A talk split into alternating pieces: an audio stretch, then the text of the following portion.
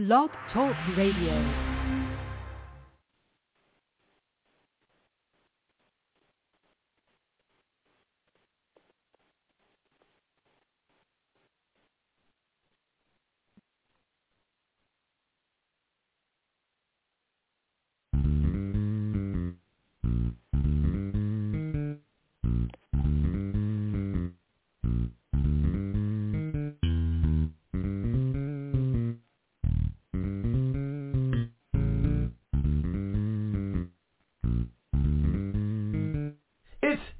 Time with Pastor Steph.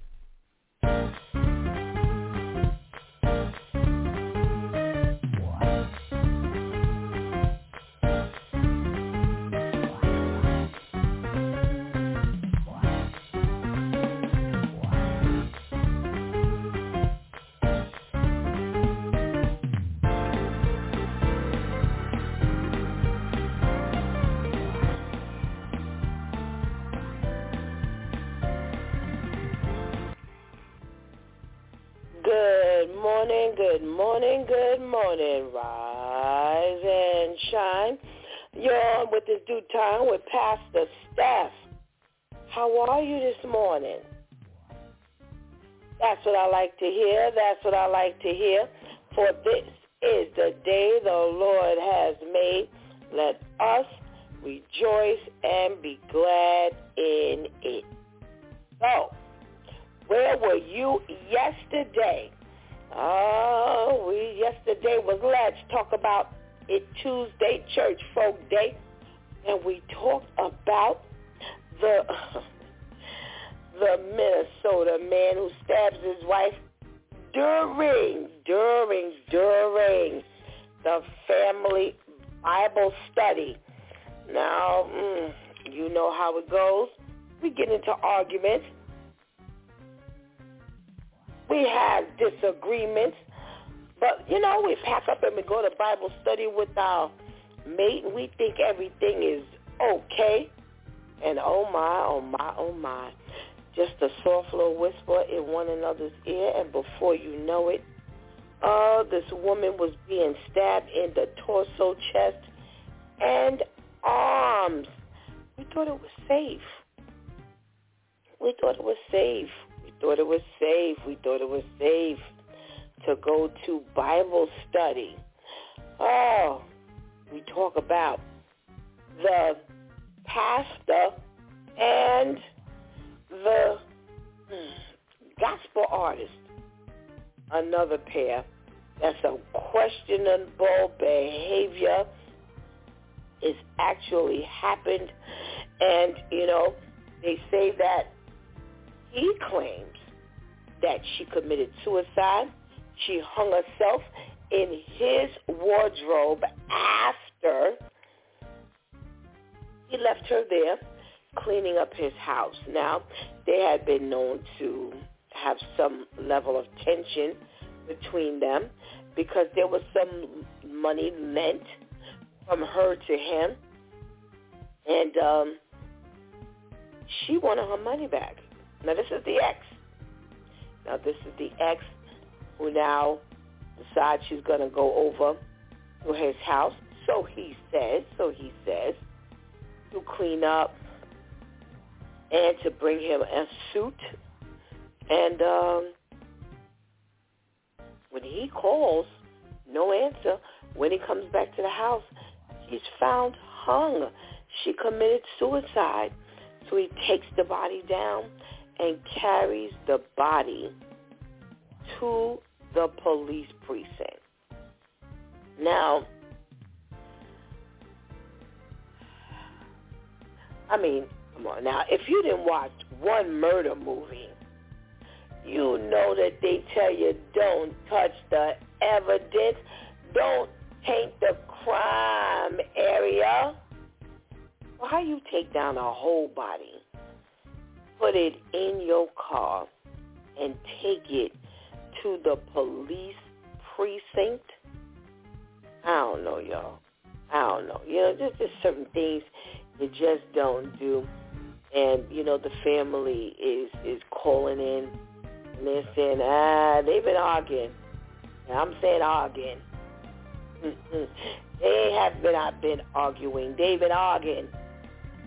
And uh he didn't want to pay her back the money. So he threatened her. That, listen, that's what the family is saying.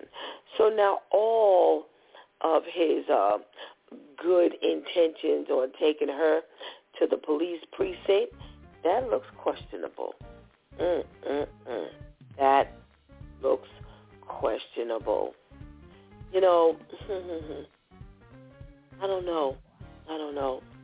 You know, we got to talking yesterday, and you know, the conversation came up. You know, when we break up, ladies, when we break up, and I might want to talk about this today. You know, when we break up, do we really break up? Do we really break up? Hmm. Do we break up in our heart? Do we break up in our head? I don't know. Might be something to ask the ladies later. I got two stories that I want to possibly, if we're going to have time, because, you know, Vivian is on and we don't know what Vivian is bringing to the table this morning. So that might eat up all of our time. So just in case Vivian leaves us just a little bit of time, I think I want to talk about that thing. I think I want to talk about that thing. What happens when we break up? Do we really break up? All right. Well, we're going to find out. We're going to find out. Ah, uh, today, today, today, today, today is Wow Wednesday. And you know how we get it done over here on It's DEW Time with Pastor Steph on a Wednesday morning. Uh, we ain't got time to think about it being hump day. We don't have time to worry about we got up on the wrong side of the bed. Oh, it's Wild Wednesday. We know how God gets it done, and we know how God gets us over to the next side of the week. Yeah, by giving us Wild Wednesday. So uh, let's get ourselves together. Thank you so much for joining me today. And uh, we're going to definitely give you an opportunity to go get that healthy breakfast. Make sure you go and tell somebody that it's DEW time with Pastor Steph is on and whatever you do, don't go anywhere because we'll be right back. People with AIDS are people. They are families. They are mothers, fathers, sisters, brothers, aunts, uncles, friends, neighbors, just people. But it's through my work I am able to save one life, to bring one family closer together in their time of need. Then I will consider my work well done. You know, despite remarkable progress in the fight against HIV, women account for almost 20% of the estimated 45,000 new HIV infections in the United States each year. African American women account for an alarming 62% of new HIV infections. We must continue to protect ourselves. If you are sexually active, no matter what your age, please practice safer sex, and get tested for HIV. To get the facts about HIV, visit ageisnotacondom.org.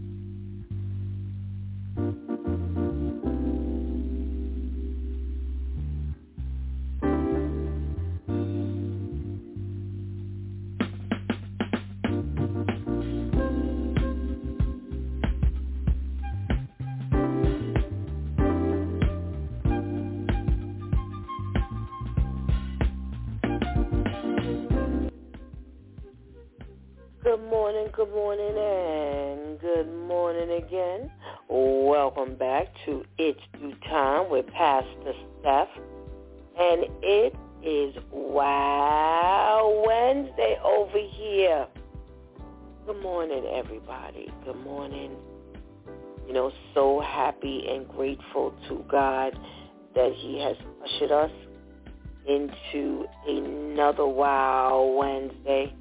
That means he has safely brought us through the week. We have all our faculties, well, at least we think we do.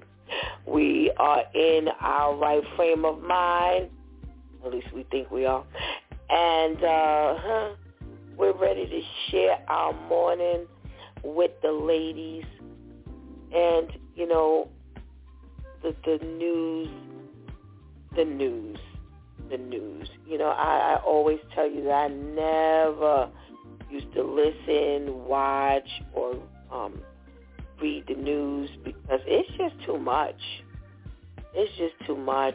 And, you know, yesterday we talked about terrible event from Monday morning where we had a 28-year-old woman, you know, a young lady who, you know, I want to say lost it. I want to say she lost it. You know, a very sad situation. And, you know, we don't know what losing it technically means for her.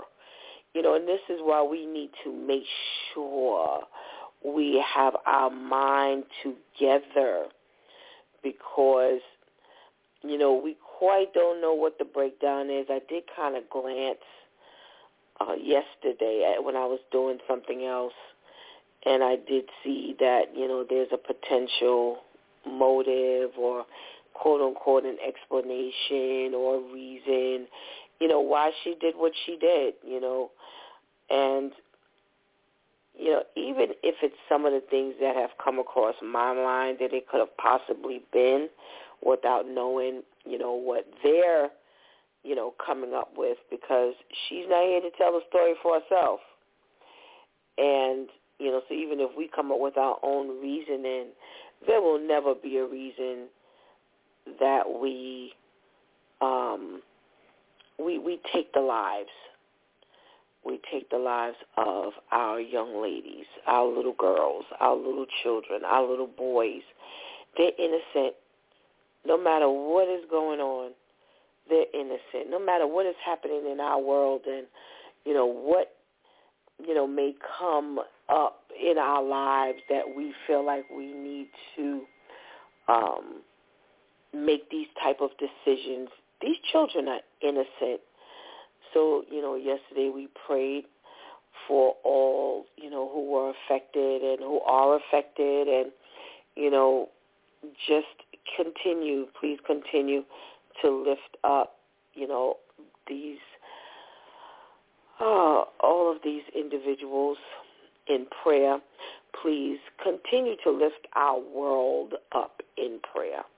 Because when we make these decisions, we ain't even trying to think about, you know, who's affected, you know, what's going to be left in the aftermath of our, you know, our decision making.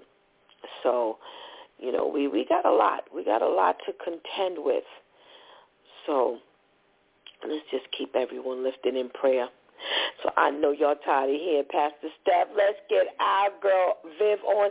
And I'm looking down at my board and I think I got a little uh a little bonus this morning. We got a little bonus this morning. So let's say good morning to Vivian and get this party started.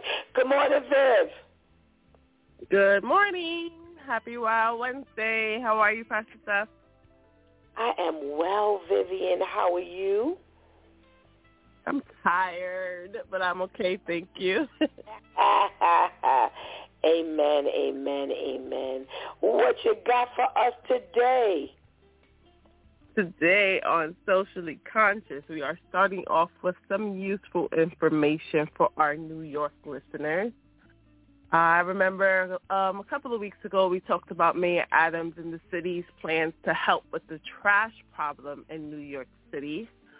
Well, the plan to make the city cleaner is to reduce the time trash can be brought out to the street. This plan will go into effect starting April 1st. So here are some of the new rules. So there's apparently a new schedule that residents and resident owners must follow. Folks in residential buildings can put their trash in a secure container out on the curb after 6 p.m. Bundled cardboard can be placed next to secure containers at this time. If there are no secure containers and only trash bags, you will have to wait until after 8 p.m. to bring your trash out to the curb. For buildings with more than nine residential units, the property owners had the option in January to opt into a 4 a.m. to 7 a.m. set-out window. Business owners can put trash out one hour before closing as long as it is in a secure container. However, business owners electing to use only trash bags will also have to wait until after 8 p.m. to bring their trash to the curb. So again, changes will begin April 1st, so you may want to go back and check your mail or be on the lookout for mail from the city, from your building manager, or from your landlord. But um, I don't know with this plan. I didn't hear anything about fines or penalties for those who go outside of their given or selected schedule. So if Mayor Adams and the city believes that this trash problem and this rat problem is going to be solved by the cooperation of the New York City tenants, I think they are going to be sadly mistaken. But that's just my opinion. What do you guys think? Is this plan going to be enough to clean up the streets? I know that this is a big problem in New York, especially Brooklyn, at least in the neighborhoods that I visit. And I don't really see that this is going to be enough. But let me know what you all think. So next we are still in New York with an investigation of landlords as people are saying voucher holders have been obviously discriminated against by landlords. So there has been a nonprofit by the name of Unlock New York City that has been tracking reports of housing discrimination and has documented some 1,500 cases over the last two years alone. The head of this data um, collection and advocacy of Unlock New York City says some rental listings even state, quote, no city vouchers, end quote. And they are saying that that is illegal. Mayor Adams says housing vouchers are one of the most important tools in efforts to address the affordability crisis, but we still hear far too many New Yorkers who have experienced source of income discrimination, preventing them from using their vouchers and keeping them in the shelter system.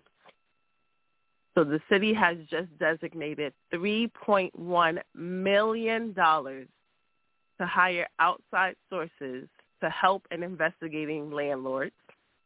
And this is definitely sad. Instead of this $3.1 million going to helping those in need of affordable housing by way of funding these vouchers or construction costs for low-income housing, the city has to put this money into investigating landlord discrimination. And I I don't know, maybe it's just me, but I do notice that a lot of the times when, you know, low income families come into, you know, neighborhoods, they kind of bring some unwanted conditions. So maybe if people did better, landlords wouldn't feel like they didn't want them in their buildings and in their apartments. So it kind of goes both ways. Everybody needs to just get it together because $3.1 million happens to go into investigating these people is just a waste of funds. Like, that's just sad.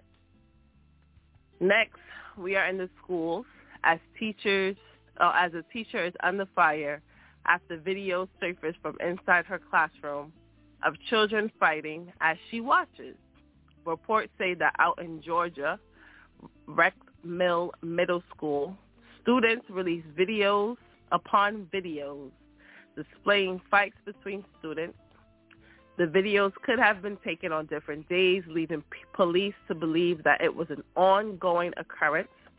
In one of the videos, the teacher who has not yet been named can be heard asking the children if they know how to slap box. In the video, it can be seen that desks and chairs had been, had been moved out of the way to make room for these fights. And of course, parents are livid, but some are the most upset. Um, they're saying that the most upsetting thing in these, these videos is that in over a dozen videos, the children who were fighting were all young black boys. An educator from the school who was asked not to be identified said that she reported the incident and the teacher to the higher ups several times with no action being taken. Of course, there's now an investigation ongoing, and as of right now, it is unclear if this teacher could face criminal char- charges, and as of right now, she has not been charged. Just crazy. Then lastly, we have the migrants in the news again. They say many of the migrants who have arrived in New York City over the last year came looking for jobs, but finding steady employment is proving to be more difficult than many expected. Reporters say that they visited Woodside, Queens on Tuesday to see dozens of migrant day laborers gathered near Roosevelt Avenue and 69th Street. They do this every morning. They stand outside on the street hoping that a car will pick them up and take them to a job site. One migrant um, named Gustavio Tinquino of Ecuador, who arrived four months ago, says he made the dangerous trip costing him $20,000 to get to the United States, and now he's in debt, living in a bedroom with a friend, and no stable job. He told reporters if he gets lucky, he gets picked up maybe twice a week, making $150 a day. But he admits there are weeks there is no work. Another migrant by the name of William Tippin, also from Ecuador, said, no, no, I thought it wasn't like this. If I knew this would have, if I knew this, I would have stayed in my own country.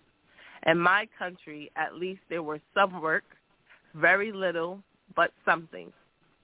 So they are calling on the federal government to help, and they are hoping that the plans for intake centers and you know all those plans that I brought here on socially conscious before about how they're planning to help the migrants they're hoping that these things will help the migrants and that the process will go a little bit more smoother for them. But until those things take place, they're saying that many migrants will just remain in limbo. And I just want to know where these migrants were getting their information from. Who told them that they was going to come out here and find jobs and be living lovely? because this has been the reality for many people for many years. So I just don't know where they got their information from. But now for our wow story of the week. So we have at least, um, so we have all heard of the school shooting out in Nashville that has been all over the news and is slowly unfolding. And um, I came across this article where they have recently unveiled $60,000 whiteboard that turn into a gun shelter and a storm shelter out in Alabama. So Cullman City Schools unveiled a new safe, safety system Monday that is meant to protect students during both active shooter events and natural disasters. Reports say that two special education classrooms at West Elementary School are currently testing this technology that has been developed by KT Security Solutions. So this whiteboard turns a classroom, a regular classroom whiteboard into a pop-up standalone bulletproof storm shelter. Again, the school is the first in the nation to test the safe rooms, which cost the district about $120,000 for both classrooms. So it is obviously an amazing invention. Absolutely devastating, though, that we are here as a nation, as a world.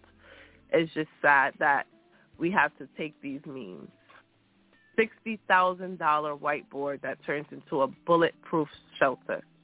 So according to my research, there are 115,576 schools in the United States currently, and that is based on an article that they put out about January of this year.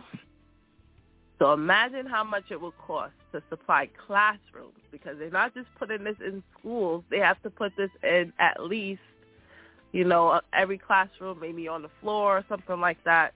So imagine how much it will cost to put these things in a classroom. And it's just really, really sad that, you know, someone has to come up with this invention and that we have to take these type of means to protect our kids. So just keep your kids lifted in prayer and let's just hope that things get better.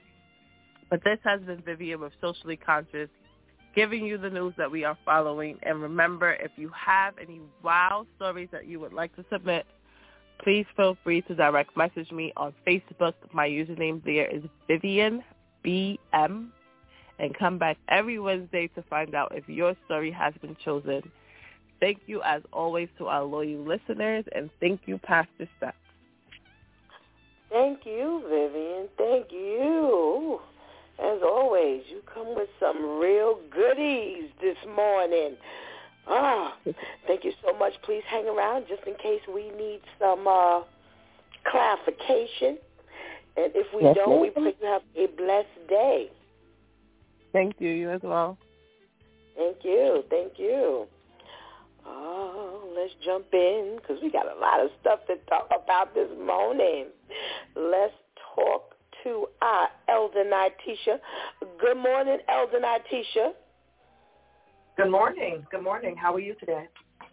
I am well, thank you. I I am well, thank you. I win. I just want to say that. I win. Okay. Amen. Let you know that I win. Oh, thank you Yes, so much for joining us this morning. So we're gonna pick and choose because I want some. I want to talk about some stuff today, in addition Mhm. to our girl Vivian's news, and I want to talk about. Hmm. The migrants. I want to talk about the migrants.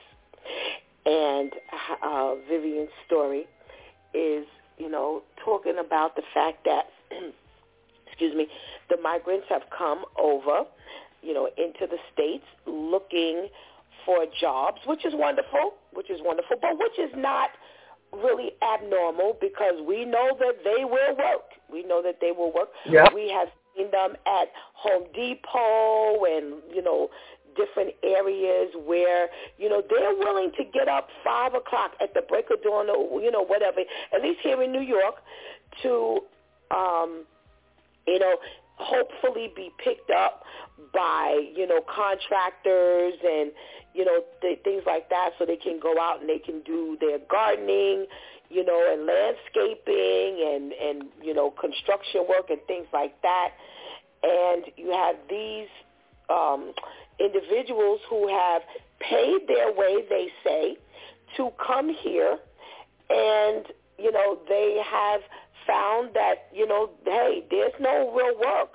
You know, we've been coming here on a consistent basis, and we have been standing outside from 5 in the morning, and we have not found any work. And, you know, we paid to come here, and uh, where's the work? And if we knew that when we got here, there was not going to be the work that we thought we were going to get, then we would have stayed back in our country where at least there was work. So Vivian asks the question, you know, okay, well, what, what, where's your source of information coming from? Because the lack of work has been pretty consistent here in the United States. So did you really think that you were going to come over here and find such a land of opportunity that you were going to make it big, if you will? What you got to say about that this morning, Elder Natisha? I mean, I think it's always been, um, you know, America has been looked at as a land of opportunity in the in the space where you're able to come and uh, provide for your family. And so I'm not shocked that you know that, that that that's the perspective that is still out there because America is just a rich nation, and the truth is we are. When you look at the things we can throw money at, there is money. It's about how are we utilizing that money and how are the uh, less fortunate gaining access to that that money.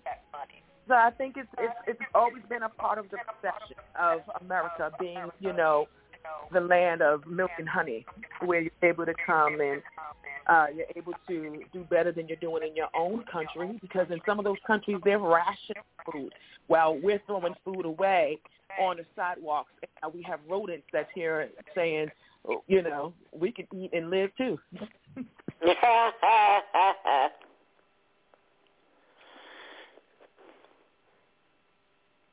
Are you finished, Elder Natisha, or did you drop off?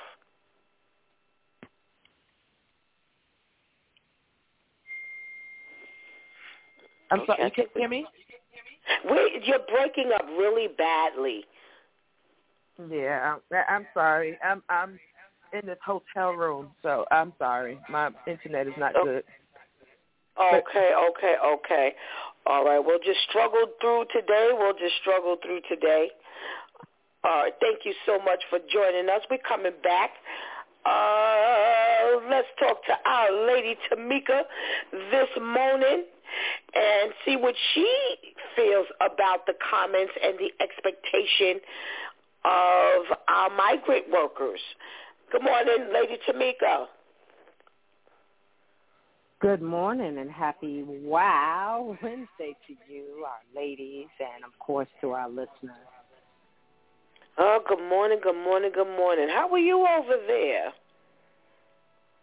I am doing just well. How are you? Great, great, great. I'm doing well, thank you. I'm doing well. What's your word on the migrants who have this expectation and who are quite disappointed? Um, I'm not surprised. Um, you know, I, there are oodles of uh, television shows, movies that you know talk about people coming from you know different states, different countries. They came here and they made it. You know, and I'm not saying that that doesn't happen for people. It does. However, every person and every situation is different. Um, not only that, as we get closer, you know, past time, it becomes more difficult. You know, and with the rate that they're bringing people in, you know, it's kind of becoming a survival of the fit, fittest. You know, whoever gets there first, that's, you know, um, who gets whatever. You know, um, I happen to be, you know, out in the trenches um, at times, and I'm feeding and, and giving clothing to uh, some of the homeless. And as you're standing there, you try and tell them to stand in a line, you know, and basically that is what happens. You know, as I'm trying to give clothes or that type of thing, whoever's in the front of the line gets it, you know, and then you have issues with those that are further back in the line. But, you know, I can't, I, I only have a small amount of this, you know, and so as it gets, you know, it's it, just like the state of New York, as it gets, you know, whoever comes first is, is what gets it, you know, and, and it becomes less and less for those that are coming in later.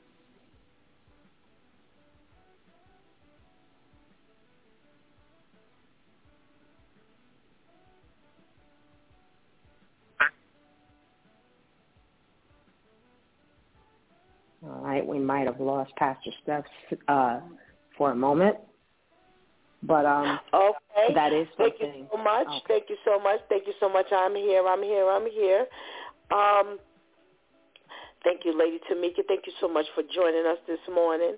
Uh, Minister Michelle, you know, we've got this uh, migrant issue, and, you know, if I had known that it was going to be like this, I would have stayed at home with there at least there was some work. Good morning. Good morning. How are you all? I'm well, thank you. I'm well, thank you. How are you today? I'm well. All is well.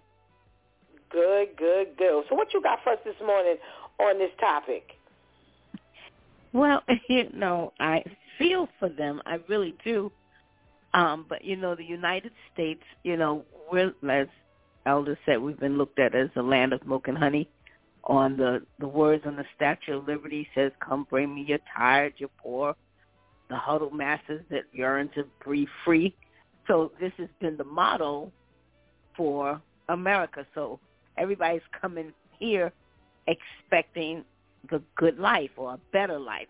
And it's unfortunate that maybe the news hasn't gotten over to some of these places that um, America is struggling too in these areas um, for job opportunities. And so coming here may not give you that uh, breath of fresh air and that golden opportunity to make it. It just may not happen, and they need to be advised of that before they make these expensive crossings. But then on the other flip side, um, if we're taking them in, why is it so impossible if we're going to do get the shelters ready and do all these type of things?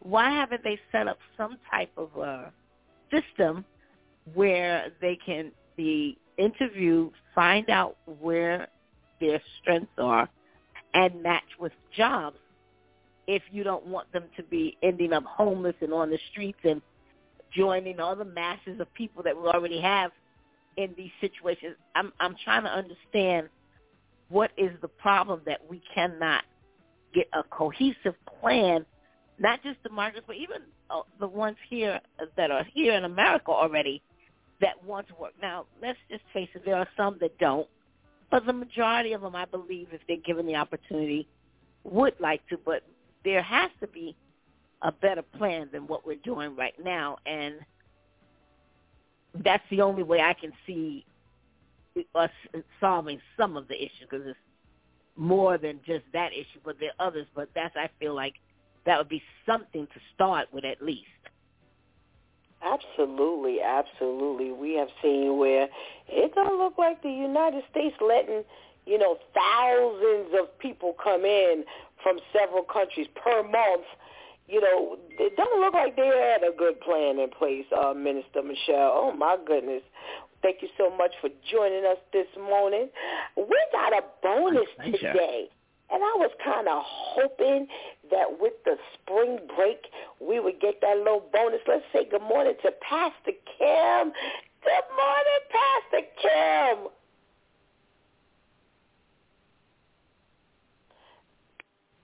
Pastor Kim, are you talking to the mute button?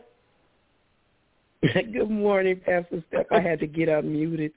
How Oh, are okay. you, beautiful ladies? I love and miss you all. How are you? Miss you as well. Doing well. Thank you. Doing well. Thank God for your ability to be on with us this morning. Thank you so much for thinking of us and jumping on. As you know, Vivian is always bringing us some controversial news. What you got for this uh, migrant situation where they're not finding the jobs that they really thought, you know, they were they were coming to? Well, you know, it's just the way things are right now. You know, life itself is just, you know, taking us all through a lot of different changes. And I mean, for those that are residents here, you know, um, are even having some challenges, uh, what have you, you know, after the pandemic. But, but well, maybe I shouldn't even say that because, you know, um, it's like they had um, after COVID, um, people, they had jobs available where people could work online from home, and um, they were trying to almost pay people crazy dollars to come to work. But it was like after they got that unemployment, nobody really wanted to work. So, you know, it's it's you know, I I don't know why. They, I don't know if it's like maybe people um feel like they might be a high risk of hiring them or something. I don't know, but um they might just might need to get connected with the right people, you know, because sometimes it's not what you know, it's who you know. So, um, yeah, I don't I don't know what that situation is and, and why they're not able to find um employment, but you know, a lot of times when you got people coming from uh other places or whatever, you know, it might make people kind of skeptical about hiring, you know, so um I don't I really don't know what to say that the issue is that they're having because even like when you got Hispanics and stuff that that come over here or whatever, they are some of the best, hardest workers. You know, they know how to uh, help build homes and do roofing and everything. They're they're really really um, talented with that. So um, I really can't stress a lot on the reasoning and why they're not able or um, why it is the employers don't want to hire them. Right, all right, all right. We know it can be, you know, it can be tough out here. You know, we do have, you know, a lot of people that don't have jobs and some that don't want to work, like you ladies have said, and others who do.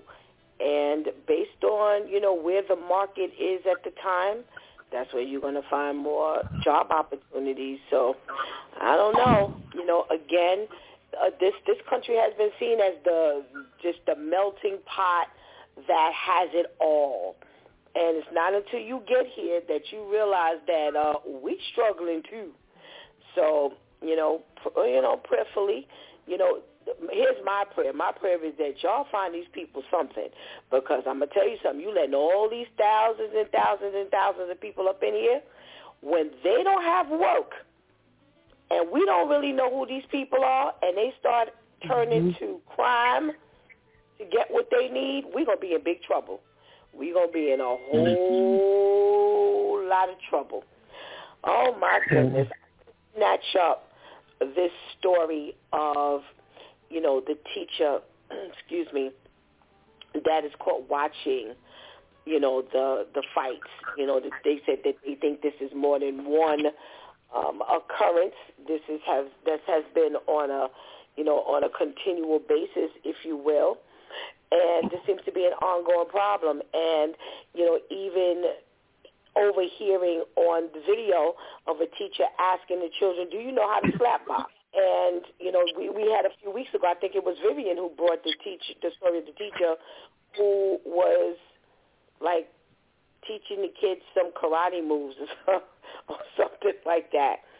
And they say they noticed that you know uh, the, it's kind of like the young black boys who were being allowed to just go ahead and fight. And you know they said that they've been complaining about this, but nobody's been paying attention. Uh, Lady Tamika, what do you think is going on here? Uh, I believe it's you know some form of um, education. You know, um, if if Johnny slapped Sally three times, you know how many times before she passes out? I, I'm just you know honestly, I'm, I'm saying that of course in jest, you know, but I I still don't get it where these schools are are allowing this type of stuff. You know, we had a teacher who uh was choking students uh, now we're watching them fight. Uh, enough, you know. You want to watch a fight? Get a pay per view. You know, this is this is not the venue where those type of things should happen.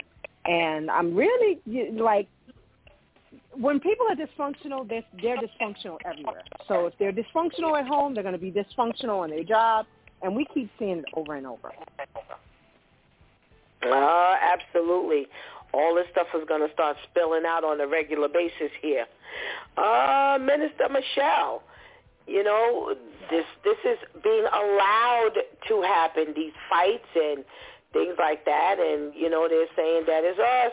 It's us that they're leaving out there to, you know, display all of this here and to endanger themselves. What do you think is going on in the classroom with the teachers? Well, I'm trying to figure out what are the school boards doing? What? Why are they not intervening? And most importantly, why haven't the parents come out there in droves. I mean, stand up at that school, banding together and demanding, if this is true, that this teacher immediately be suspended, let go, move, removed from that classroom.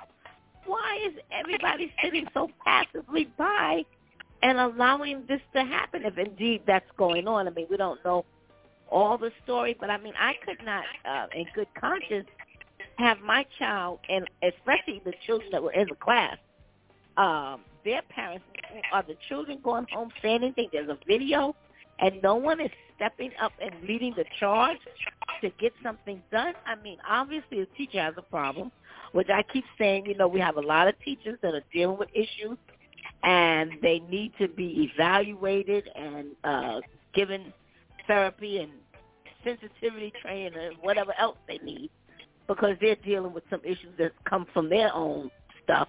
But I'm just really not understanding why they're just sitting by and letting it happen. Are they going to wait till someone gets killed in the classroom for fighting? Know, and then everybody going to be in an outrage. Then the police, I mean, the police are called in, and then the news media. Come on, get the news media in there now. Start barking loudly to get something done. I, I'm just uh, baffled with that.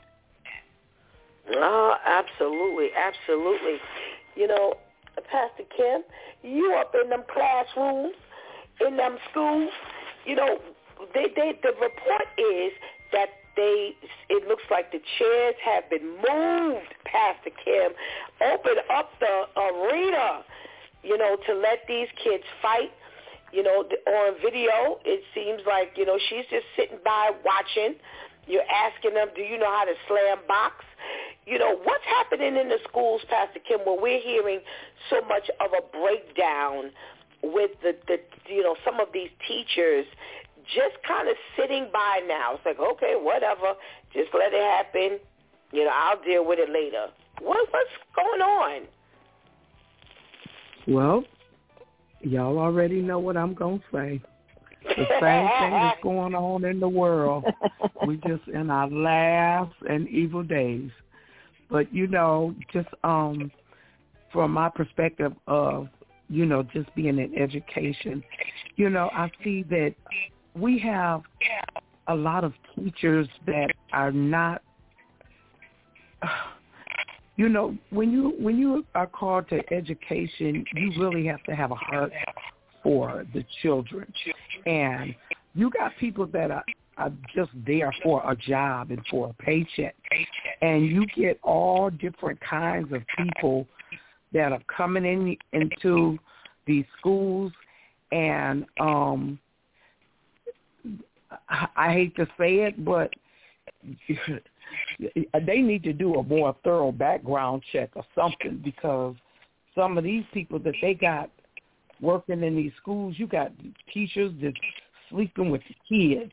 I mean, teachers that are sitting back letting this kind of stuff go on. You know, just uh, carnal minded and and just immature, and that that's just flat out crazy. You know, that's why you got so much stuff that's happening now.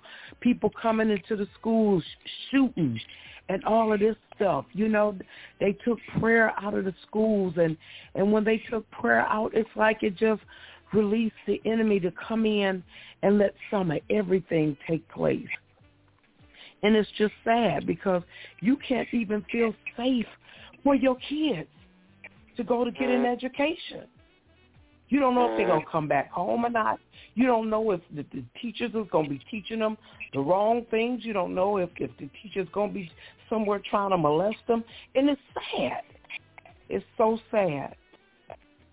Absolutely, absolutely. It, it's just, you know, a, a melting pot of nonsense. Unfortunately, instead of us getting the education for our children that they so desperately need, we seem to have lost um, Elder Natisha. Maybe she couldn't get her, um, you know, uh, the internet was not beneficial to her. So hopefully she'll be able to log back on. But Lady Tamika, You know, we hear these stories all the time. We're doing these stories all the time. Oh, I, I got your your your perspective already. Um, you know, but you know, hopefully and prayerfully, you know, we'll get more people who seem to be more interested in the educational part, and this is not, you know, a a uh, a game to them or just a simple source of an income. And, you know, you're looking at these teachers, and they are younger and younger and mm-hmm. younger. And I think that's one of the problems also. You know, I always like to say we had the, you know, Mr. McGillicuddy, you know, back in the day. We had the older teachers that cared and, you know, worked with us, and it was hard. But because there's you know, they can dress the way they want to dress. I, I went to my niece's school one day, and I couldn't tell. She was in junior high school at the time. I couldn't tell the teachers from the students just on appearance. And I was like, oh, oh, that's a te- that's a teacher. You know, they're looking younger. Mm. They're dressing, you know, you know, in regular street clothes and you know, so think about if you were looking young, then you're probably young-minded as well. So are you going to be real beneficial for the children of today? We're not talking about us when we went to school. We're talking about the children of today. It's a game to them, you know, and it's a paycheck. So you know what? I'll push the chairs out. Y'all go ahead and fight.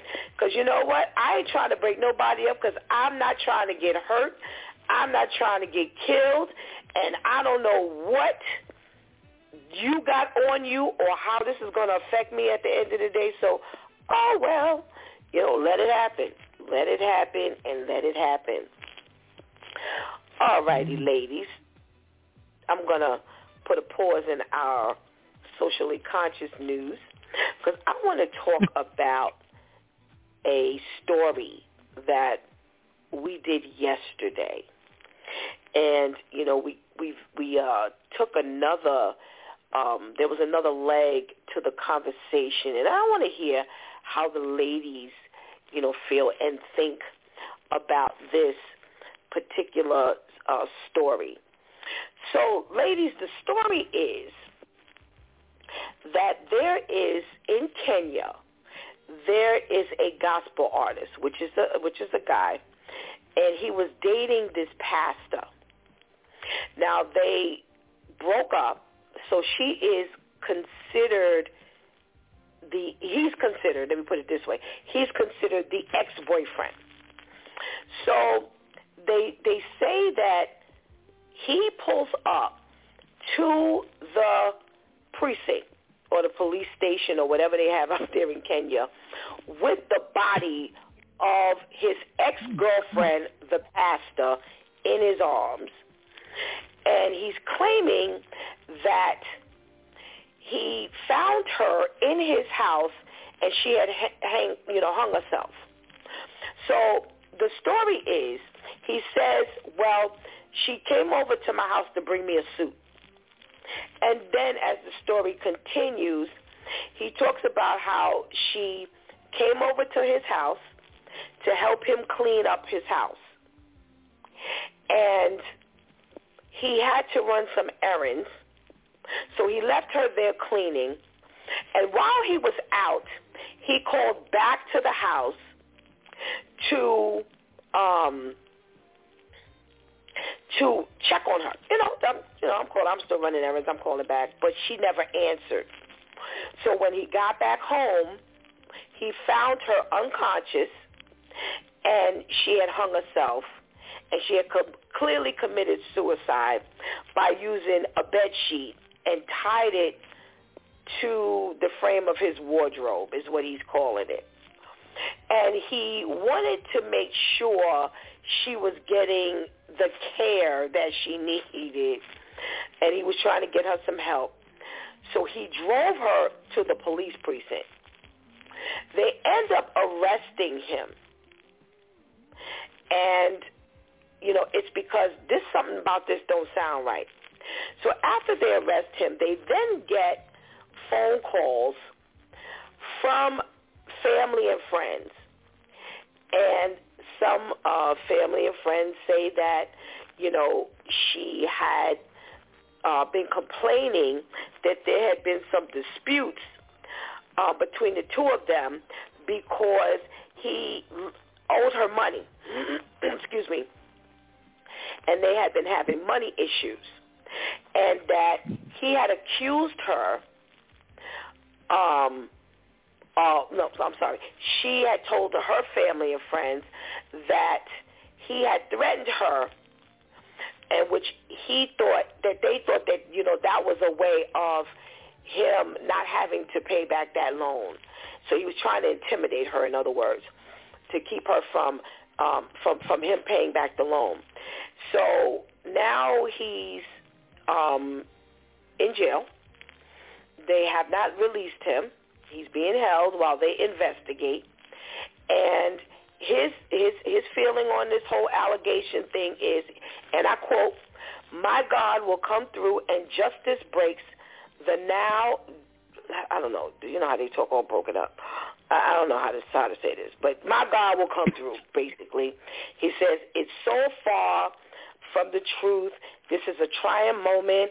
I will not go down by the designs of the devil since all that God started in my life will never suffer and will surpass evil designs. So I'm going to first ask you ladies, just what do you think in general of this story? And uh, Minister Michelle, you've got the first leg on this one. okay. So she is dead. Yeah, she's she's officially dead.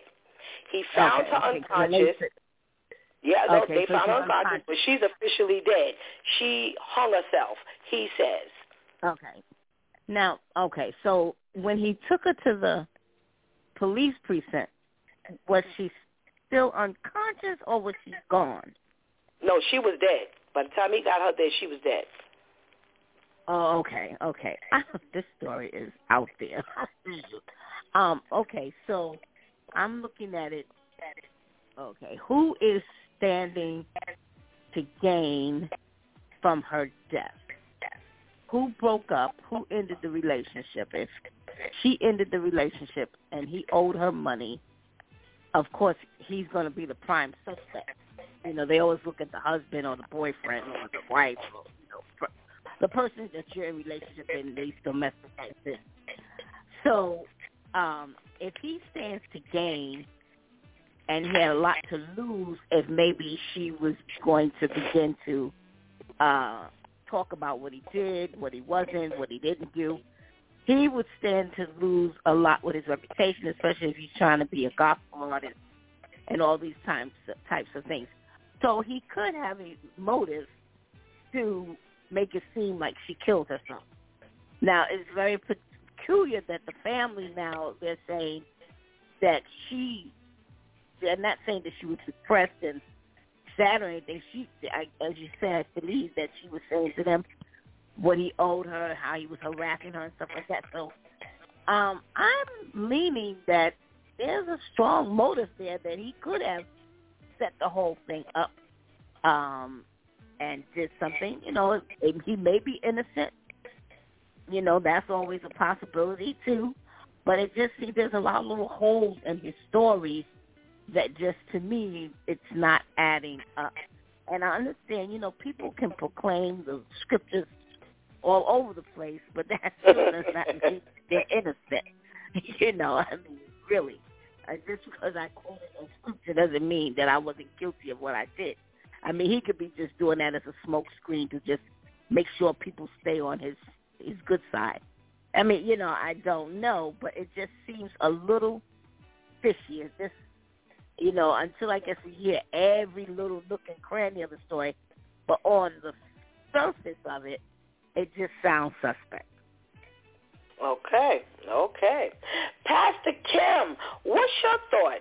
Your general thought? You know, I think that um it sounds a little shady, especially if he owes her money. You know, so um, I, I think that the case could very well be that this woman did not commit suicide. He might have taken her life and probably um, just plotted and, and made it look like a suicide when it's really a murder. Mhm. All righty, all righty. Oh, Lady Tamika, what you got? What's your thought on this whole, you know, in general, this this whole story? I kind of feel like if it walks like a duck, quacks like a duck, and it looks like a duck, nine times out of could be wrong, but it's a duck, you know. And so, um, also wanted to say, you know, um, also really, really happy to hear Pastor Kim on. Um, I didn't mention it before, so I wanted to mention it now. But um, on the note that we're talking about, um, I, I, I honestly, okay, so we broke up, and I'm coming to your house to clean up hmm, first of all, that sounds fishy to me. You know, um, second of all, you owe me money. So the way that I feel, you know, just surmising by what happened, you got her to come over by saying to her that you were going to provide her the money. And then at that point, you did what you needed to do. And, okay, so let's just say on the off chance that she did commit suicide. Bruh, you made yourself look extremely guilty by taking her body, putting it in the car, taking it to the police officer.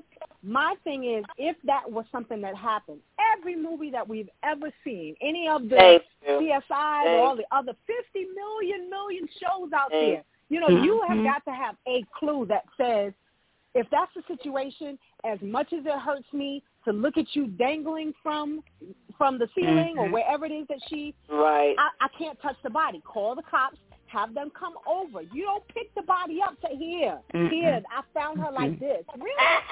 Honestly, I'm not understanding that. And so, you, even if you didn't do it, and she did commit suicide on the off chance that she did, um, which I honestly don't think that she did, you made yourself look guilty. And so, at this point, they Mhm. have to persecute. You know, and and you you know until they find you know, heads or tails, you know, let's let's check the ceiling, you know, or wherever it is, where there's threads, there's all kinds of stuff. Now, you know, you made yourself look guilty. You you know, whether you were guilty or not, it it, it looks real suspect. Absolutely, absolutely. You know, I I did ask the question yesterday. Who does that? Who does that? exactly. Who pulls the whole? bo- Now remember, now he didn't say he found her hanging, and oh, I'm sorry, he found her on the floor, where the you know maybe the weight, you know, pulled her down, and you know she ended up collapsing on the floor, or falling on the floor. You found her hanging. Mm-hmm. You took this. You didn't take her to the EM, you know, to the emergency room. You That was take her another to, question. who takes her to the cops? You know, so you're just dumb, plain and simply dumb. But you know, yesterday there was a question that came up, and Pastor Charlene and I, you know, were the two females on the on the panel, and you know, I said, first of all, I ain't cleaning your house when we on good terms. Because if I got to come over and clean your house, maybe you just ain't the man for Stephanie. I, I'm sorry. I'm sorry. I, I can't come over to your house without cleaning it up in order for me to be comfortable enough to sit up in there. Nah, we're not doing that. So mm. Pastor Charlotte said she wasn't doing it either. And I then asked the question, you went over his house after y'all done broke up and you went over there to clean. So I'm left cleaning and you gonna run errands? That sounds more like a maid's job than a ex-girlfriend, Mhm. ex-friend or a current girlfriend or I'm sorry, that just ain't a Stephanie move. So I'm gonna ask you ladies. You you done broke up. Y'all done broke up. We ain't even gonna talk about you done broke up and you got my money and me and you fighting over the fact that you didn't repay me my money. But you, we done broke up and I'm gonna come over and clean your house and you we fighting over money. Then how did I get to the point where I'm cleaning up your house? Are you offering to pay me money in order to clean up? I, I don't know. I don't know. But you tell me what goes on in your head, Pastor Kim. Are you going over there to clean his house and you gonna let him go ahead out and run errands and go leave you in there cleaning? No.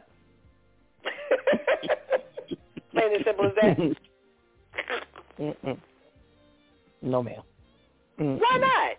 Why not? Mm-mm. Oh, who does that?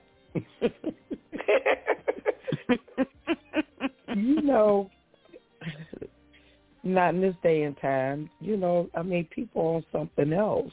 You know, no, no, no, no, no, no. Mm-mm. All right, Pastor Kim says absolutely no, no, no, no, no.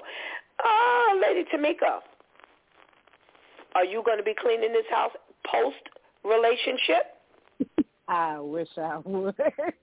and that is the fastest way of saying that. you know, honestly, you know, and and I, as we were talking, I, I'm thinking about something because why did you all of a sudden come up with the idea that she was cleaning? Did her body smell like Clorox mm-hmm. because you're trying to mask something that you did? You know, she comes to you. Oh. Why does body smell like bleach from the ceiling? I smell bleach. Anybody else smell Clorox? You know, just a thought. Eh, eh. wow. Wow, wow, wow. Good spin. Good spin, Lady Tamika, because I didn't think about that. I didn't think about the fact that he may have tried to clean up and now he needs to come up with an excuse as to why she smells like this, like some cleaning products. Because he remember what I talked to you know yesterday. I brought this up. He started off with she came over to bring me a suit.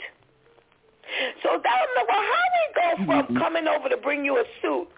And he said, well, you know what? It looks kind of messy in here. I'll help you clean up the house. You go ahead and run your errands.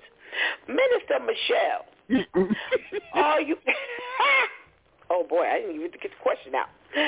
Are you cleaning up this house post-relationship? First, let me just say this. I wouldn't really be cleaning during relationship. Okay, no. definitely not. I'm not a maid. I'm not, no, I'm not doing any of that. And especially if we're broken up, I, let's forget about the money. but if we're over, we're over. I'm not coming over to do anything of that nature. No, I'm not your maid. I'm not your slave. I'm not any of that. You better hire somebody to do it because I'm sure not doing it. But as you say, it makes no sense how you go from she brought me a suit to she's cleaning the house. It's it's no, absolutely not. All righty. Well, it was interesting because we then took a little curve and a turn to what what happens when you break up? The men were, you know, were very honest yesterday, which we have the most honest men on this show. They were very honest and they said one of the things, you know what, we broke up and this is what happens when we quote after we quote unquote break up. And, you know, some women they, you know, will, you know, they still coming back. You know, he can he feels like he can pick up that phone in the middle of the night. You know, and you know what you doing? Can I come over? You want some company? Oh, I remember them questions, child, child. What you doing? It's one o'clock in the morning. What you think I'm doing? Mm-hmm. You know, um, you know, you want some company or you want to come over. You know, for those who don't mind venturing out, you know, you want to come over. Um, you know, they said that, you know, this is the easy thing to do now because now there's no pressure. Now that the relationship is separate, now we kind of do what we want to do. And I shouldn't have to hear from you. And they're absolutely right. You know, I shouldn't have to hear from you. She should have to he she should have to hear from him. You know, well you you cheating on me or you seeing Mark and John or you seeing Jane and, and Luann and you know, what's the, we we do what we do and we go our separate ways. And this seems to be the game now that we are no longer together. Why, as women, are we caught up with we still going back? We still going back. We still going back. He can still call. Or we calling him. We're going to put it all on them. We're calling him. You know, or we're making ourselves available when we have broken up. We have agreed that this is not going to work for us to be together. We're not going to be together anymore, but you keep going back. Lady Tamika, what seems to be the issue where once we break up, we can't stay that way? Yeah, it's a it's a weird, crazy cycle. It's it's kind of like, well, I don't know if you know our current listening audience knows what a record is, but it's kind of it's kind of like a record. You know, you you have an item, you know, you and it the music just keeps going around. It skips at a point, but it's just you're just going cyclical. It's the same old circle. Nothing much changes. You know, and um, that's what happens. You know, it's the familiar you know, until I get to something else, which is a crazy cycle because you want bigger and better. So why put yourself through that same cyclical part? You get to a point, you skip you skip a period of time and then you go back and then you skip a period of time.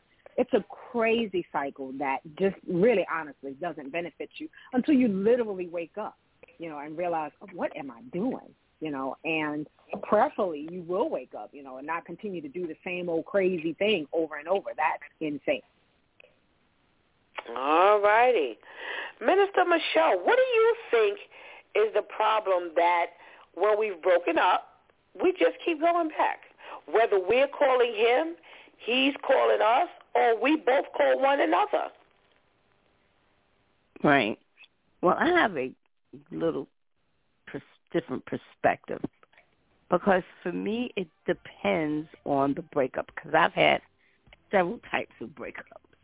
I've had the breakups where if you call me ever again, I'm ready to bash you upside the head. So I will never talk to you ever again. Okay. Then I had the breakup where we were friends before. We got in a relationship. We realized, okay, this is not going to work.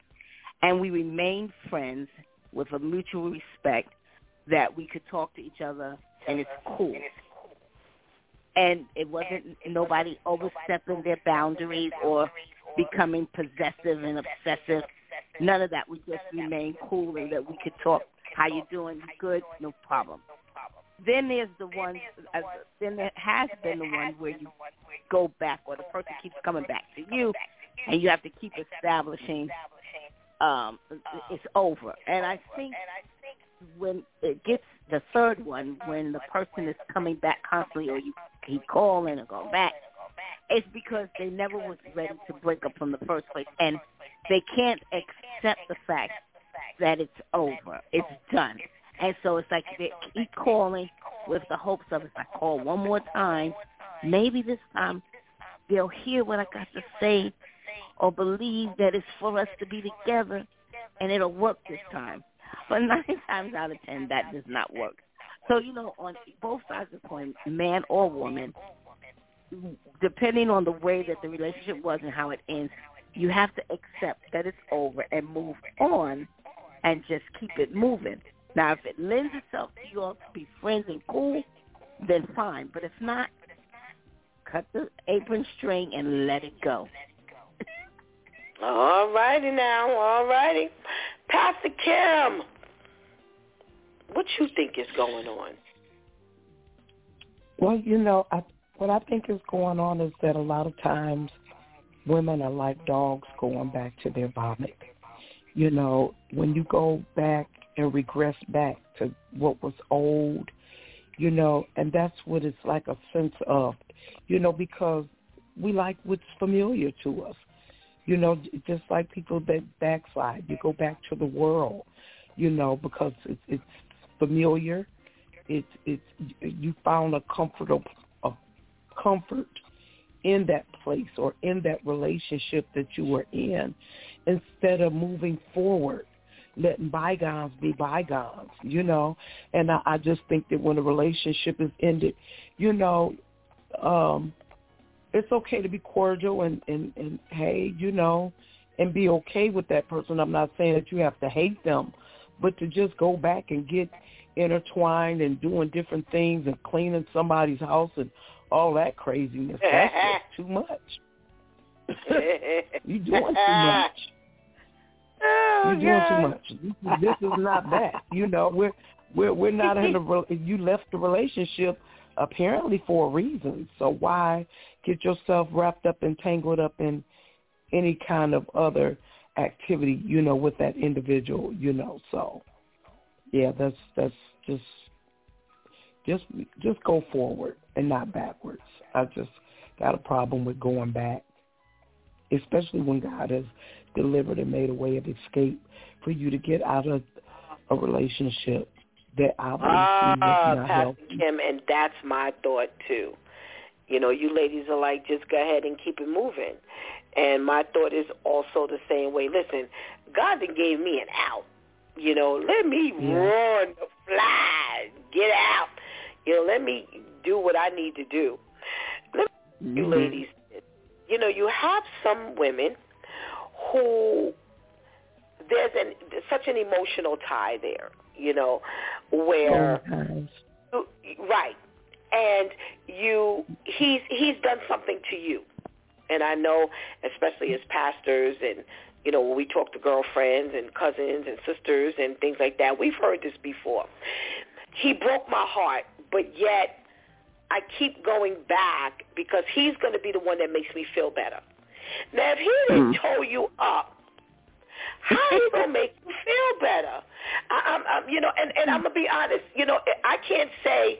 You know, I try to go back into my own memory bank and and you know the the the cycles that I've gone through, and it's like what you know, and I'm trying to remember. You know, if that's what I did. But how and why do we think and we know that there's a soul tie. So I, I, I got, or you know, we we know that you know the Bible tells us that once we sleep with these people, we become one. So mm-hmm. there's a lot of connection here that you know we're not even keeping in the forefront of our mind, and that which lends to why we don't need to be getting into this, you know, to this bad thing. Period. But mm-hmm. I want to talk from a you know from from the other angle of he hurt you. He was the one who did the damage. How do you expect him to be the one that's going to make you feel better, Minister Michelle? What's your thought on that one? I know. That's really a when you think about it, and it's really ridiculous to think that way. However, a lot of women do feel that way. But let's I let it. I'm thinking what it all boils down to. There's a void in these women's lives, and what I've even said to my daughter as she's been growing up and getting and being in the world in her twenties, I said, you know, the one thing that you have to realize when you're out here and you're dating and all these type of things, you have to have your walk with God as such, and the intimacy with the Father as such, that He fills these different voids in your life, so Right. that when you do meet a young man, Mhm. you meet him from a healthy standpoint, a healthy Right. way of thinking and feeling. And Mm. a lot of times women feel, oh, he's the one that's going to make me happy. It's because that Right. void is there. And it's a void that only God can fill. Right. I don't care if you date Prince Charming, he's filthy rich, whatever. But there is a spiritual void that only God can fill. And people get wrapped up in this, Christian people get wrapped up in this all the time. They're trying to use everything else. Sometimes Right. use working for the church as filling Right. that void. Sometimes they try to use the marriages. They're trying to use their children to fill this emptiness inside to bring them that happiness or the, let's say joy, because happiness is fleeting, but the joy that they need. And that comes from the Father. And when you get into a relationship with the Father where he is filling and replenishing you and um, helping you and, and filling up those spaces, you can then have a healthier outlook and understand, okay, I don't need him to make me happy. The God that I Mhm. serve, God that loves me, he is Right. doing that for me. And everybody else is an extension of what God has Mhm. done already. So that's where I feel it's these voids that only God can fill that will help us have a healthier outlook on how to have these relationships with men or women if there's a man, whatever. But we're talking about women right now. All right, all right, all right. Oh, Pastor Kim, you know what what what what takes us back? What draws us back? You know, to the very person who help who hurt us, excuse me, but yet we're looking for that same person to make us feel better. Uh, again, you know, I just feel like it's soul ties and just women just being thirsty. You know, I mean, it, it's having that attitude of, well, some man is better than no man at all. So I'm just going to accept what mm. I can get. But Mm-hmm. You know, and it's it's it's sad. You know, the mindset of women to not even know their worth or to think, you know, um more highly of themselves that they would, you know, go back to something that they or to someone that they've been in a relationship with that's already hurt them. You know, what make you think that he won't hurt you again? You know, or what?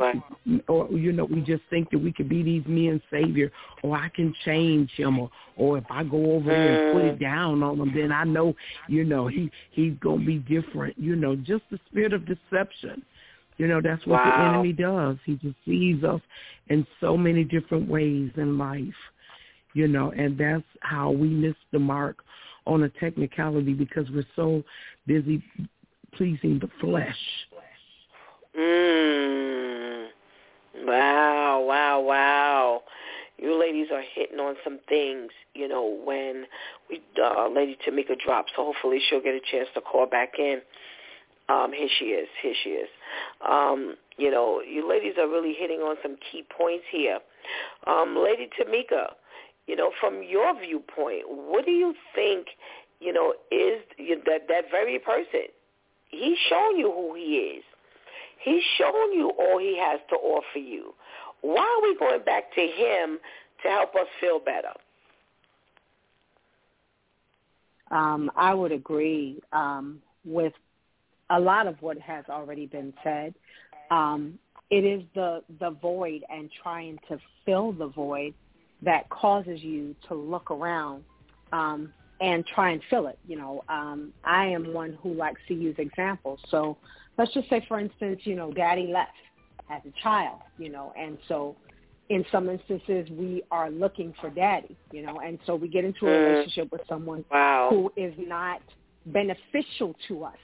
And so this has mm. happened from childhood. Now I'm an adult and I'm looking for daddy. And ooh, he, he here he is. This is somebody who I feel can benefit mm. me, who can help me, and mm. he slaps the mess out of me. You know, whether it's physical or whether it's emotional, he really, mm-hmm. really hurt me. Really, really hurt me. But daddy, that's what dad. This was the example that I viewed. So I'm going to stick to daddy because daddy's going to help me. Daddy's going to keep me. Daddy, make, daddy hurt me, but he's going to make me better. And so for mm-hmm. life, you keep going through that cyclical thing. This is why we need mm-hmm. God to help. Help me. Heal oh, me. Yeah. Help me. Show right. me. Let me see right. me. Let me see what's going on. Let me visualize that this hurt is not beneficial. It's not going to help me. I'm only going to be damaged from this point further. Father, you have to heal me so that the damages don't continue, so that the, the, the, the void that, that daddy left doesn't continue to happen. Whether it's this relationship, we get out of this relationship, we get to another one. Boom, bam, you hit me again mentally, emotionally, financially, spiritually. Now I'm going through something. Look at this lady. I loaned you money. You hurt me. You know, and now you took my life. And so we have to get to God.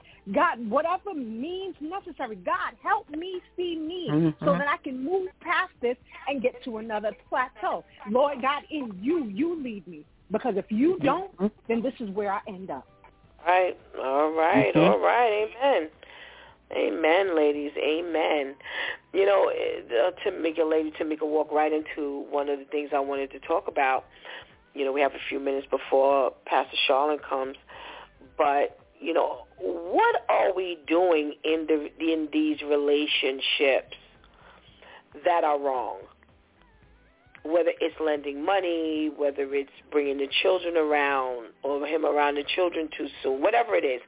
You know, I, I want you ladies, and I'm going to ask that you broaden your scope, that you bring something different that the lady before you brought. So we can give these, you know, these listeners, these ladies, we we we all grown here, whatever it is, whatever it is, just say it. If somebody's on the other end, they can't handle it, hang up. But but we need to get these messages across this morning. What are we doing wrong, ladies, in the during this dating process? What are we doing wrong that keeps us going back. Now, you ladies have brought up, you know, the fact that we go back because we've got the daddy syndrome. We go back because we're trying to get that void filled. Um, we, we, we went back because there's a soul tie. But what are we talking about? Some of the steps, some of the things that the gestures, um, the intentional. Oh, that's where I'm going this morning. I'm not talking mm. about something that we do, quote unquote, mistake. Some of the intentional mm. things that we do. And I'm, I'm going to put it out there to say it like this. So I loan you money because I want to be seen as that kind of ride or die chick. That I mm-hmm. got you. And now, and that's intentional. Now we all know that at the end of the day it's a mistake. That's not what I'm talking about here. I want to get down to the nitty gritty of listen. You didn't did this thing right here. Now this brings you that kind of a problem. So we know in this particular case, she lent him money. Now we know it was a mistake because he didn't pay her back. he didn't pay her back. So we know it's a mistake that she made. She, she, she the, the judgment wasn't good. I ain't talking about that for, that angle of it. I'm talking about listen. You ain't no business lending nobody no money if y'all in the dating process. If that's the way you feel, and and tell them why, because we we don't know who's to listen to this. We don't know who's going to who needs to hear this this morning. So come on, ladies, let's let's school them. We're gonna start with you, um, um, Pastor Kim.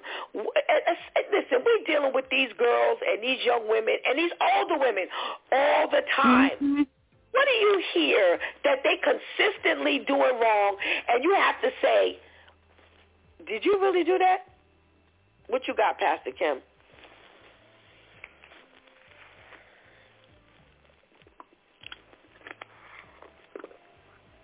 Pastor Kim, are you talking to the mute button again? Oh, I'm sorry, hon. I'm sorry, I faded off. I'm sorry, baby. What was that question? Okay, so we're talking about the things that we see you do, do, do doing in the dating process that you ain't got no business doing. Okay, we we know it's gonna be a mistake later on, but please don't be lending him no money, whatever it is. You fill in the blank, and you've seen that this this ain't this this very rarely or never works out for your benefit. Don't do this. Please don't do this. What you got? So you you want me to fill in the blank what we shouldn't do? I want you to fill in the blank. Uh, don't go back. No, we talking about going. What are you doing during the dating process? So let, let me give this as an example again. So she was dating this man, even as a pastor. Yeah even as a pastor, we get off track sometimes. During this dating mm-hmm. process, she lent him money. And I'm telling my mm-hmm. girls, let me tell you something. I know people fall on hard times, but if y'all dating, mm-hmm. let him come up with his own money. If he ain't got his if he ain't got mm-hmm. his own money, let him go ask his friend, let him go ask his brother. Mm-hmm. Let him go ask his pastor. I don't care who he asks. You don't need to be lending him no money. Because, see, we don't know if that's going to take you down some rabbit hole or not. So, you know what? There's certain things you ain't got no business doing. And, yes, I do tell my girls, don't be lending him no money. I know everybody fall on hard times, but guess what? You don't need to be that hard time. So if y'all break up, you ain't got to worry about being in this woman's situation where now y'all arguing because now y'all done broke up and he owe you money. What else do we put on that list? Hmm. Oh, honey, it's a whole bunch of them. Let me see. Give me one. Um, Give me one. Let's talk to these women, Pastor Kim. Don't let them move in your house. Oh! oh! oh! Oh, I like that one. Mhm. Mhm. Why? Why, Pastor mm-hmm. Kim? Why? Yeah. Well, why? That's your yeah, house. Why? He if, if, don't let him move in your house. Why? Because you could have children. He could be Chester the molester. You know what I'm saying? Oh. You know he could be. He, he could be molesting your child. You know, he come in, y'all not married, okay? That's not your husband. And if he wants y'all to be together, let him get a place for you to move in with him. Mm-hmm. You know. Mm-hmm. I like that one. I like them. Don't let them move in your house. Woo. All right, Lady Mm. Tamika, what you got? What did to keep that off the dating? Keep that off the list while dating. What? filter your availability. I mean, you know, he calls you, and that that that that goes extreme. You know, you got to stop, Hmm. drop, and roll because he's calling you. Wait a minute. Mhm. You know, let's just be honest. Let's be real. You know, it's two o'clock in the morning. Why are you calling me? I'm not answering my phone. I'm looking right at you. No, I'm not answering the phone. You know, other things. There are times when when there are things that you have to do. Let's be real. Don't stop, drop, and roll. You have something that you have to take care of. Listen, I'll call you when I get back, and let's just be real about it. I got things that I got to take care of too. Mm, I like that one. I like that one. Limit your availability. Whoa, Mr. Michelle, what we got? Uh, don't give wife privileges to a boyfriend. Oh, Please. I like that. Joint bank account. Oh, matter what, taking care of your kids. All the things oh! your wife would do. Don't do it with a boyfriend. He's not your Oh. husband. Oh, oh, ladies. Oh, my goodness. So, listening ladies, don't, don't lay out your availability for his beck and call. Hmm. Don't let him move in your house. Don't give up the wife privileges to a boyfriend. Oh my goodness. We could have had a segment on all those three things in and of itself. Oh, I like it. I like it. I like it. Ladies, you have nailed it one more time. Pastor Kim, you've joined the group and you still nailing it, girl. Thank you so much for thinking of us, blessing us, and coming and swinging on back through. Please make sure anytime you can, you do, because we always uh, love to hear from you. It was such a blessing to have you on today. Ladies, uh, Minister Michelle, Lady Tamika, thank you so much for your contribution today in today's conversation. Please hang on and listen for Pastor Charlotte. Don't go nowhere and because we may have prayer, we may have time for prayer. So I want everybody to be included. Um, so please hang on. But thank you so much, and we pray you have a bre- we play pray you have a blessed day. Thank you so much. You too. Same. Love you all. Thank you. Love, you. too. Thank you. Love you. Oh, my pastor Charlotte at Pastor Charlotte. What are we talking about today? Let's say good morning. Good morning, Pastor Charlotte. Good morning, good morning. How are you all? Hi, well, Pastor thank Kim. you. Well, Glad you hear well. you. What'd you say, Pastor Charlotte? I said, hi, Pastor Kim. Good to hear you. Oh, okay, okay, okay. Pastor Charlotte, we're going to start off with asking you the question. What's the thing you don't need to do while dating? Well, I thought of two things, but I want to stay with them kids. I am not their mama. So don't be Ah. asking me to babysit, comb their hair, take them to school. None of that. Oh, Pastor Charlotte.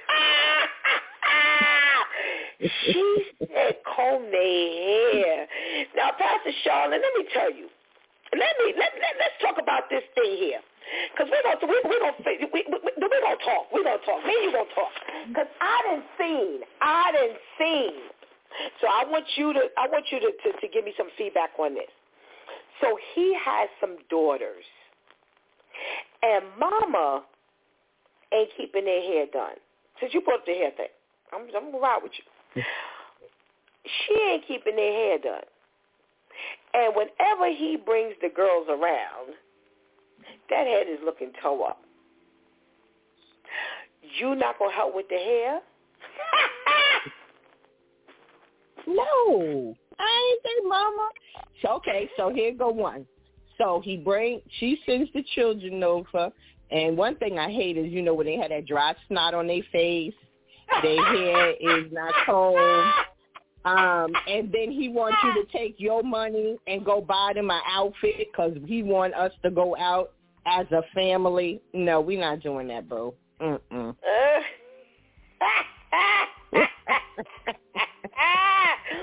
wait, I'm going back to the hair thing, Pastor Charlene. I ain't talking about going out. I'm talking about the hair thing.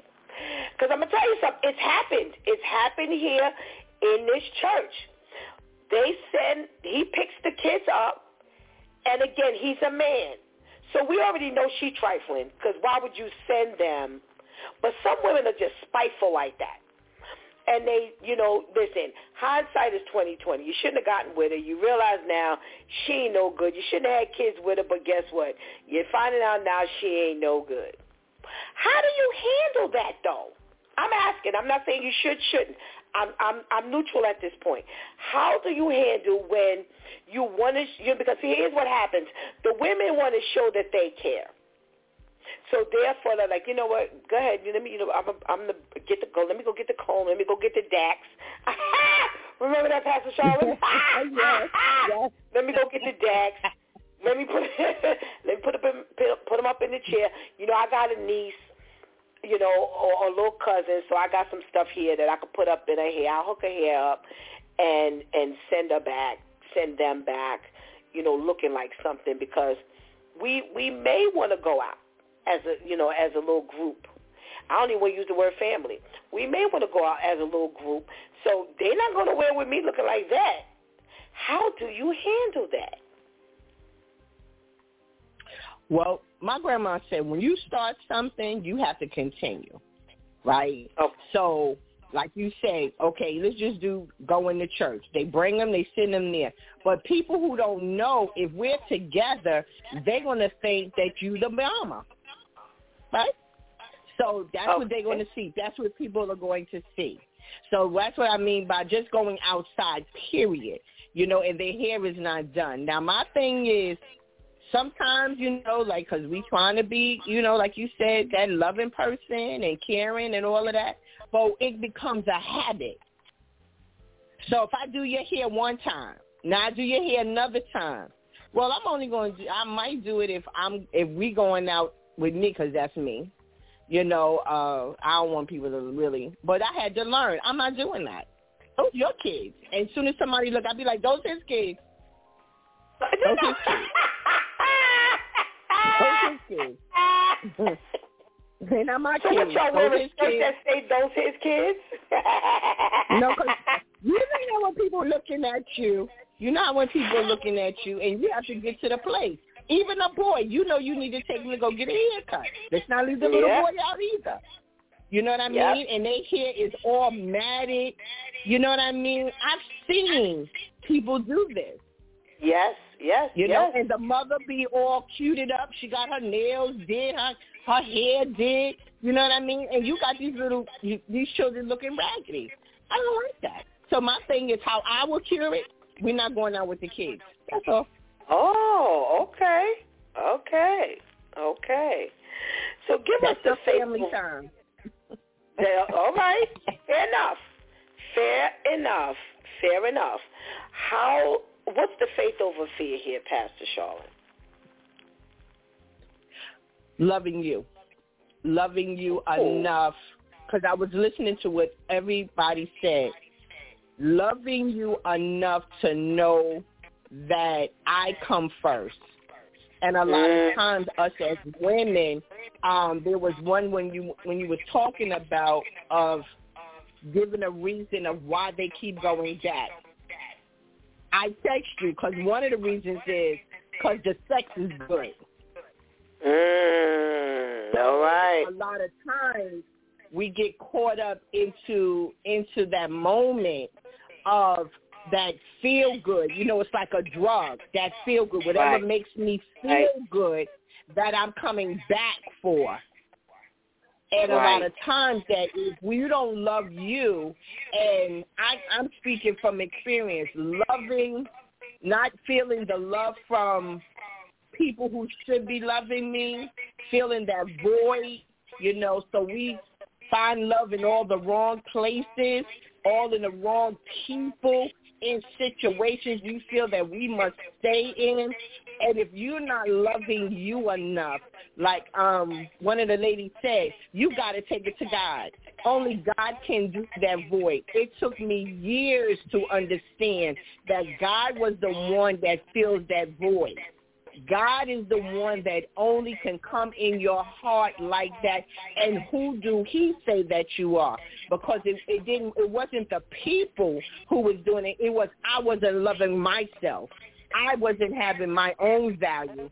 I wasn't the one that wanted to be able to say that I am worth more than you cursing me. I am more worth than you uh sleeping with everybody else. You know what I mean? And thinking when it was my turn, oh, I'm all in. No, loving you. You have to be able to know that God loves you and you have to learn how to love you. Date you. A lot of times, see, I had to learn that. I didn't know that I can go on a date with myself. I had to learn to take yourself to the movies. Take yourself out to eat. I wouldn't do that. So when you get to the place of allowing God to come in and just know that you ain't by yourself. Because even when you go into a place by yourself, God with you, right? He said he would never leave you nor forsake you. He said that he would go with you wherever you are. He there with you. So be there with him and allow him to show you you so where that you're able to step out of that fear. Because all it is is the fear of being alone. And a lot of people think lone and lonely is the same. And it's not. We have to get to the place of being able to care for you. Make yourself feel good from inside out. Dress yourself up. When you feeling in that little funky place, dress you up. Make yourself look good. Look at that. Get that long mirror that show it off. Don't look at that little half a mirror because you know you shouldn't have that outfit on because it's too short, too tight, and everything falling out. Not that one. Get the long mirror so you can see and know that God is is there with you and trust in Him. And trust in Him. Come on, Lord. You know what? Come on, we're gonna go and we're gonna go and walk in the park and we're gonna go and let's have us a nice little dinner. Invite the Lord in and sit down and have a conversation with him. And he will show you. The fear is we don't want to see that part of us, that vulnerable part. And give that vulnerable part to God. God is the one that will take and hold you. Oh my God, he will hold you in that dark place. He will hold you. He allow you to get all that screaming and hollering out, and you have to get there.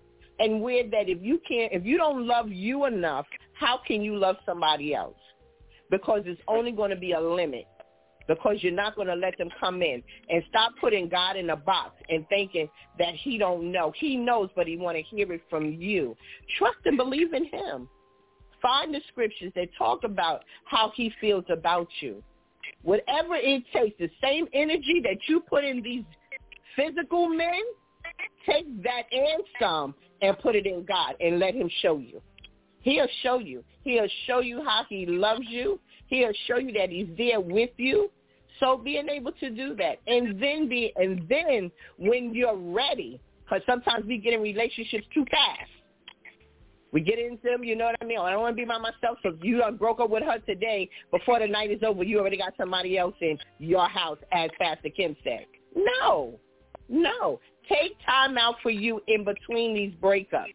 Find out the part you played and being able to fix you. So if you get to that place and you'll be able to understand where you stand with you and with God, you'll be a better person and you'll learn how to love you. And it don't matter whatever they say, who say, and whatever, when he don't treat you right, you know how to walk on. Take them same beautiful shoes that you saw he saw you with when you was coming and let him see the back of you as you walk away, baby. Love you. That's my faith over fear on today. Amen.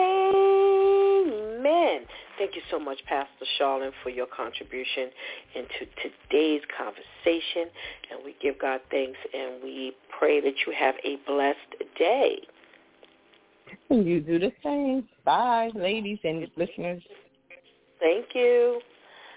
All right, I'm going to give this benediction. The grace of the Lord Jesus Christ and the love of God and the fellowship of the Holy Spirit be with you all. 2 Corinthians 13, 14. So, you know, you, you're hearing me say a little bit more um, each, you know, each week. You know, if it's getting too much for you, you know, don't complain, disconnect, and start with us again the next day God spares. But my advice to you is don't disconnect. Don't disconnect while listening. Don't disconnect intentionally. And start back with us the next day. You know, sometimes everybody, you know, everybody can't handle the same thing other people handle. But I'm gonna let you know now, God is turning up. God is turning it up because what's happening is we're not addressing things because it's taboo for the the church to talk about certain things so things don't get addressed. And that's why you are finding that our church folk are looking like the average folk. They're looking like the worldly folk. When when when things hit you, you you buck and run.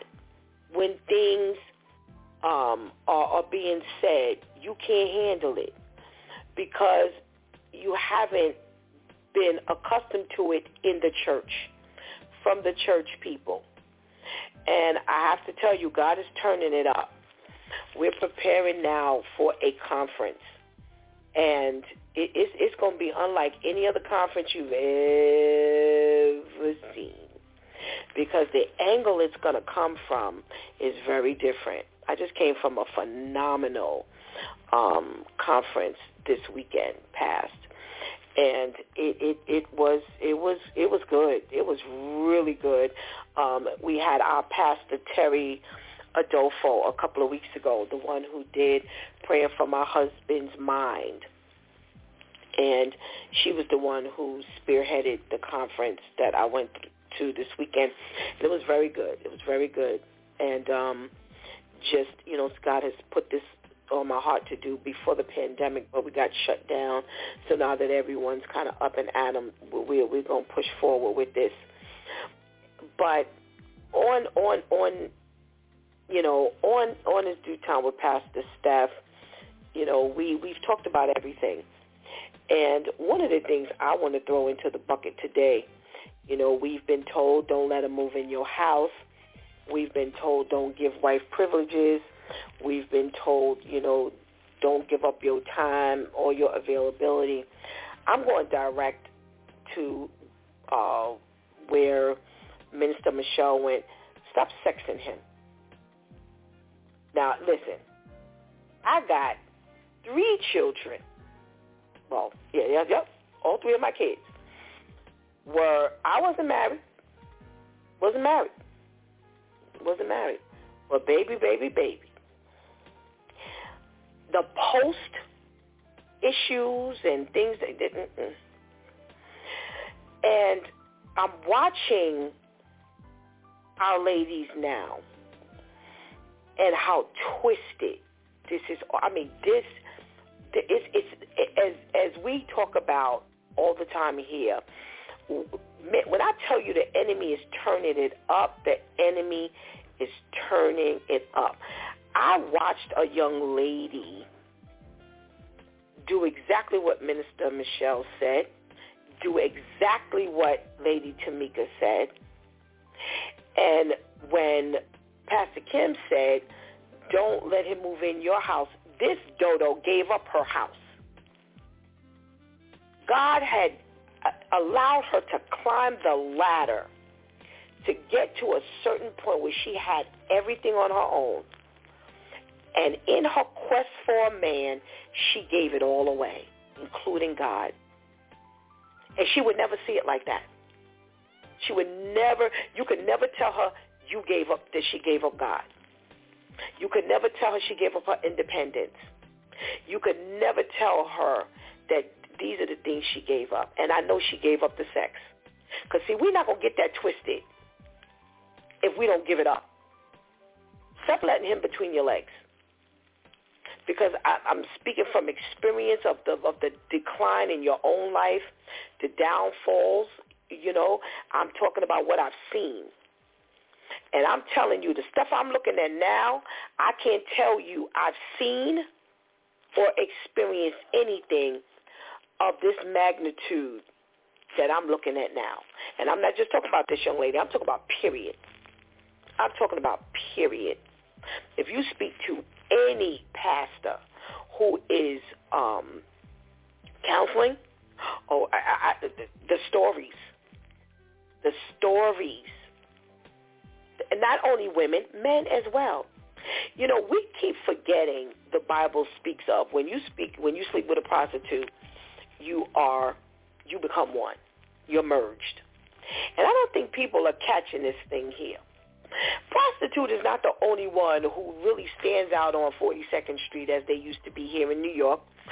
Stand out on 42nd Street and let the Johns drive by or walk by and he take you to a hotel. You do your do and you keep it moving. Prostitution has all it, it has become a lot more broad than just that. If he's buying you things, if he's wining and dining you to get that sex, or if you're doing things that will indicate to him the uh, the same thing, it's the same thing. It's the same prostitute. And unfortunately, you're ending up with the same result. That transference of spirit, you think when they say when you have sex physically, you know, with HIV, you know, they that was the first time we really heard, well, when you sleep with that one person, you slept with everyone that person has slept with. Well, do you realize it's the same thing with the transference of spirits? I have told them many, go and wear that condom. That's only keeping that from being exchanged, those bodily fluids from being exchanged. That ain't got nothing to do with the transference of spirits. You ain't got nothing when you have not been baptized, you ain't got the Holy Spirit because that's what the Bible tells us, that you can't have both spirits living inside of you. But if you have not gotten that coverage and you out here sleeping with these people, this is why you are watching everybody so twisted. They're confused. They can't get it together because they have mixed up who in their internal I mean, who is actually residing in them? Those women, those men who have slept with multiple people and yo, and this is going on. This is what's happening. That's why they are so messed up. And they can't get it together. And these days and times, we are watching our young people you know, at one point it was like, well, oral sex is not sex, so they were doing that.